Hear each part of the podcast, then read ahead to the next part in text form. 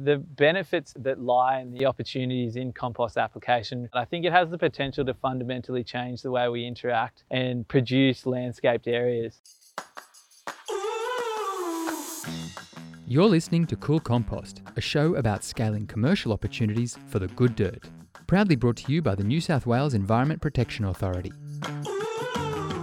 G'day, I'm your host Edgars Greste, and in this series, over five episodes, we'll explore the diverse ways the compost industry is growing and innovating and how you can benefit.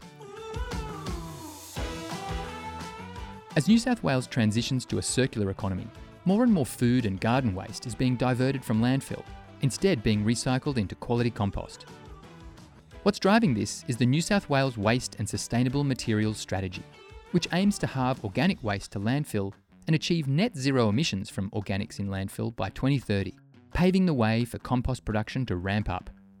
In this series, we talk to experts on the ground about the benefits of compost to the landscape and your business. We'll also hear from innovators who are using technology to transform the way compost is being used across a wide range of industries, all to help you take advantage of this growing opportunity.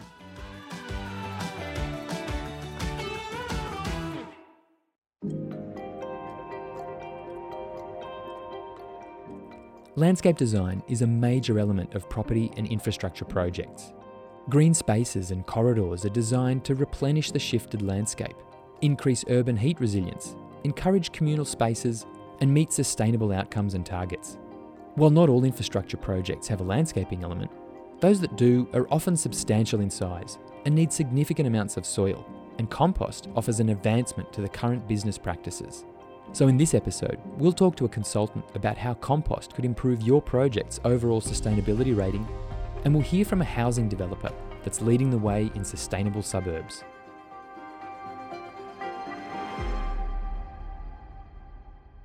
My name is Mike Twemlow. I am a sustainability consultant at Edge Environment. We were working with the EPA in a collaborative research program looking at the benefits of applying compost to the built environment. So the initial stage of the project was really looking at the, the opportunities in the market, um, both in the built environment, so property, and then also the infrastructure, so anything from railroads to big highways, looking and engaging with the market there to understand their appetite in applying compost to land and what the current practices are at the moment. There are many different factors at play when it comes to business as usual, from finances to philosophy. So, how do we create change in the industry? Well, Mike used his New South Wales EPA grant to better understand how the industry operates. Currently, the business as usual practices revolve around utilising recycled soil, which is the soil that's excavated from the project and then treated and returned to site. Um, and generally, that soil is void of any nutrients due to that process where they are killing off all the pathogens. Um, as well as that, the, the soil is dry. Um, it's almost concrete in the way that it compacts. Um, it's hydrophobic, so it's very hard for water to sink into the soil. So business as usual is, is definitely a, a major barrier to changing and implementing new practices such as compost applications. Across both the infrastructure and property sectors, there are a range of stages for all projects, from tendering and design to construction and operation. And through consultation, what Mike found was that there are opportunities for compost across all the stages of a project to not only meet technical requirements, but also make a practical difference.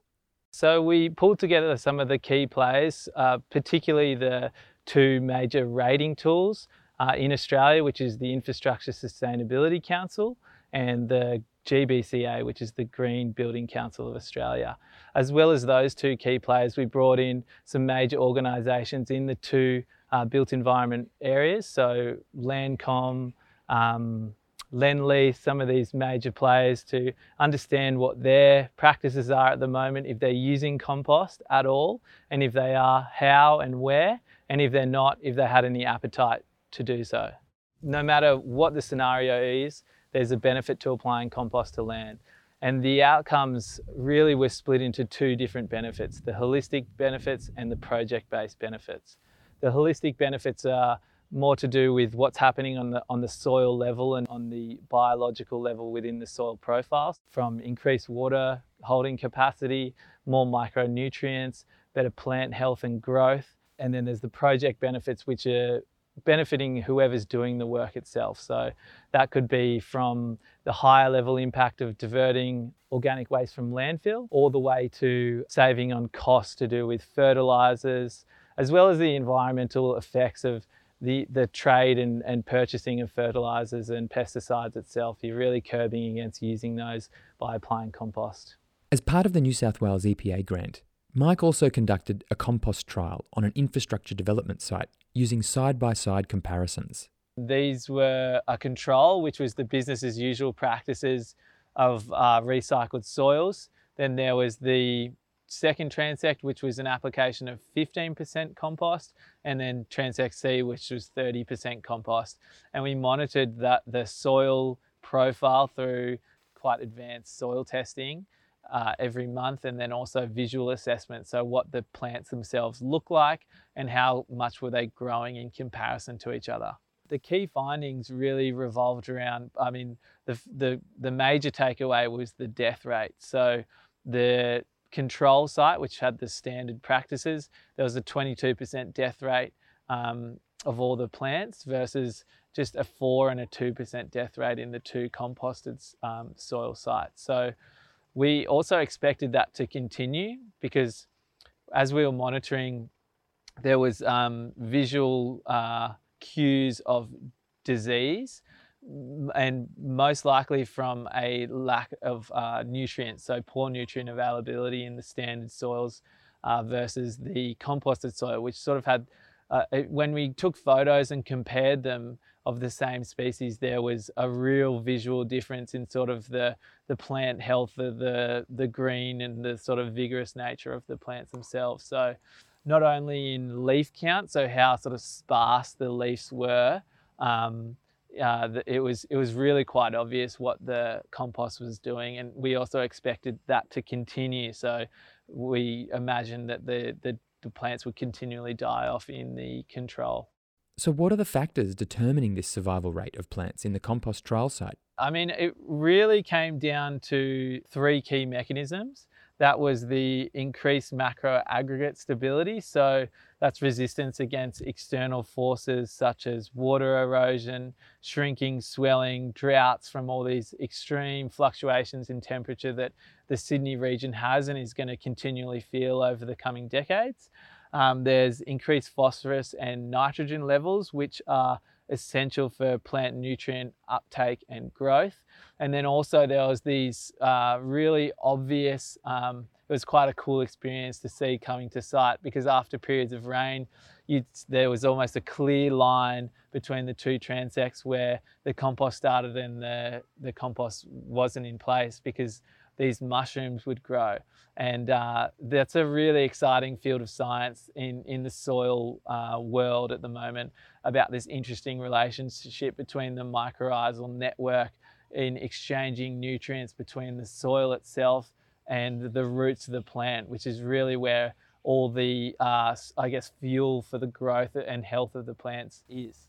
Climate resilience is a strong driver behind the use of compost, and the trial demonstrated how setting up healthy foundations leads to successful plant growth. The benefits that lie in the, uh, and the opportunities in compost application really come down to it being a one-off application. Um, you're really sort of stepping away from constant, constant maintenance of the landscaped area, of the plants and the soil itself. There's really the, the water retention possibilities is up to three times as high as standard practices. So there's less need for uh, water regimes from the landscapers themselves or from the owner of the household. Um, and then also there is the drought resilience as we move into the next decade of climate change.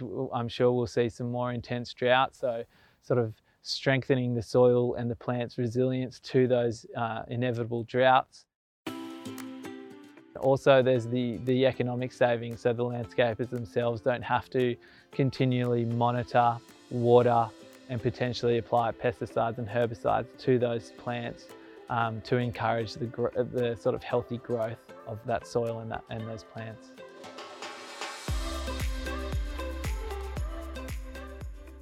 compost addresses a number of issues across the property and infrastructure sector, from the holistic on ground benefits to broader project benefits. Globally, there's an increasing focus on sustainability outcomes, largely driven by pressure from consumer demand and corporate social responsibility. And in line with this sentiment is the New South Wales Government's Waste and Sustainable Materials Strategy, which includes initiatives and regulation that aim to drive a reduction in carbon emissions. One piece of regulation is that combined food and garden organic services, or FOGO as it's known, will be mandated for all New South Wales households and select businesses by 2030 bringing attention to the importance of working towards a circular economy. And compost is a big part of that. Compost is a really great window into what the circular economy is all about, and that's really biomimicry. It's bringing back these natural cycles um, into the way that humans interact with the with the world and the environment itself. So I often say that once you compost, there's there's no turning back because you realize how much food waste there is and how beneficial it can be. The social benefits is something that I'm really excited about, particularly because as we move towards uh, recycling food and organics and it becomes part of a daily practice, ensuring that people see the tangible benefits of what compost can do in their backyard, in a native strip, uh, in a council land, or driving along a highway, you really encourage people to start doing the right thing and putting their food waste out of the general waste and into the compost.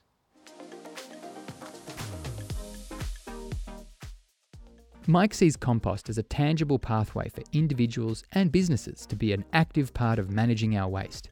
And in the property and infrastructure sector, waste is not only a challenge to be solved, but a solution to be celebrated. One developer addressing this is Landcom, a state government property developer delivering sustainable and affordable housing.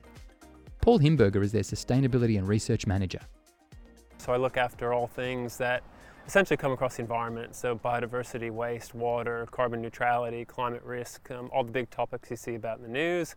Sort of falling within my remit. Um, I also look after our research, how we drive innovation across the industry and how we can use our position between industry and government um, to really leverage really good outcomes. We have a remit to deliver affordable housing, and to be able to do that, we need to find cost effective ways. And so, if we can save money, it in turn means that we can deliver more affordable housing. And so, there's a lot of elements that sustainability have, and compost is, is a really big component of that. A lot of what we particularly see with compost is just people's perception so I think firstly breaking that barrier of perception through education um, is, is, a really good opportunity to show people the benefits, show people how it works in practice. Um, but I think also demonstrating the cost effectiveness is, is a really important bit of, of kind of getting that message out and getting it that uptake.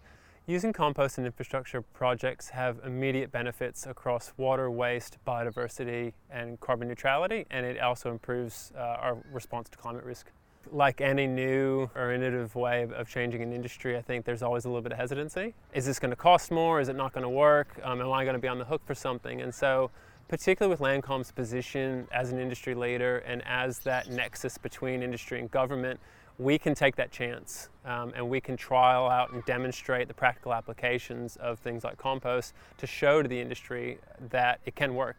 Companies like Landcom and others in the sector making these changes are being driven and rewarded by the two major sustainability ratings tools. The green industry rating tools and the green industry in general um, have a really big role to play. Um, and I think they're very important into the property sector. Um, Green Star has been one of the most impactful and powerful organizations across Australia over the last 20 years. We at Landcom encourage and, and moving forward, we'll have all our communities Green Star certified. And the, what Green Star does is a few different things, um, in particular in Australia, is it pushes the industry and it signals to industry that things need to change. Um, but it also rewards uh, individuals and property developers and others for making that step. And so as the tool evolves every couple of years, it, it, takes on board the latest science, the latest initiatives, and it rewards projects and, and proponents for doing better with the environment. And so certainly something like composting feeds into biodiversity outcomes, it feeds into waste outcomes, it feeds into reducing uh, waste across, across the spectrum. Uh, water efficiency is a big one, um, and what's really great actually is, is Green Star is now focusing, I think actually the globe is focusing at the moment on biodiversity. Uh, we need to halt biodiversity loss. And anything we can do in the, in the early stages, whether it's construction operations, landscape, but then also caring for our communities after the fact and, and doing maintenance, we need to reforest, we need to encourage vegetation to grow, and the innovative products that are coming out and are being tested and piloted give that landscaping and, those ecological communities the best chance to survive and thrive. Uh, we know trees planted in, in the medians of roads, um, you know, about 25, 30% of them die after five years. It's just the way that it has been done o- over time, and so I think that needs to change. And, and composting and recycling organics and giving them just that little bit extra natural ability to, to thrive is going to be really important. And the fact that you know Green Star, LEED overseas, um, some of the other industry rating tools rewarding that and seeing that certainly means um, that it's arrived and, and, that the need for it has arrived. And so if we can do anything to help shepherd that process along, I think that that's really important to, to signal that out to the broader industry.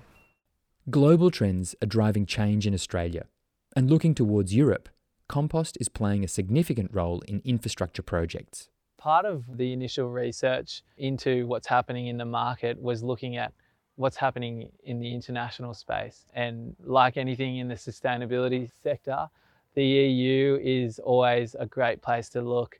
And they actually have a body and a strategy in place where any large scale uh, landscaping project has to, by law, test the soil profile to understand what the current organic matter percentage is within that soil. And if that organic matter is below 2%, they are actually required, the, the company doing the work is required by law to um, ameliorate the soil with an additive. And that additive in the first point of call is always compost. So it's really, I mean, they've had FOGO recycling happening for quite some time and it's a it's a really good um, best practice example of how you can encourage demand for sort of the inevitable supply that's going to be coming to New South Wales as we move towards 2030, particularly with the New South Wales government's waste and sustainable materials strategy.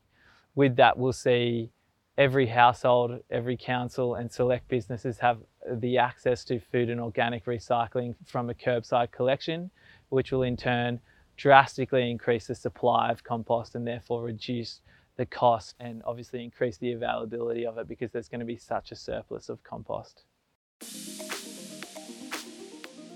The possibilities really are endless, not only from these big scale projects like the airports or highways or railroads, but also down to sort of the micro scale of these green spaces, whether it's parks, landscaped areas next to houses like like the area behind me. Um, I think there's a massive opportunity to really make these green spaces healthier, more vibrant, um, which is obviously a really important part in uh, societal health. I think my message to the development industry would be we need to change the way that we view sustainability and the way that we view delivering developments because there's a growing chorus of community and other stakeholders that we, we come across and, and just people that are demanding action and they're demanding change and we need to be responsive to that. There are things that we can do today that can improve carbon emissions, that can improve our, our waste, can improve our, the health of our waterways and our green spaces and really our whole lives. And compost is, is an integral part of that.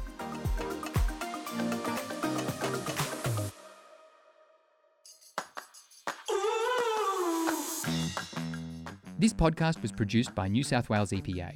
Thanks to all our guests for their support in the production of this series. And for more information about the speakers in this episode and other useful resources, make sure to click on the links in the show notes. And to find out about other innovative ways that compost is being rolled out across New South Wales, visit circularag.com.au slash compost. That's circularag.com.au slash compost. Thanks for listening.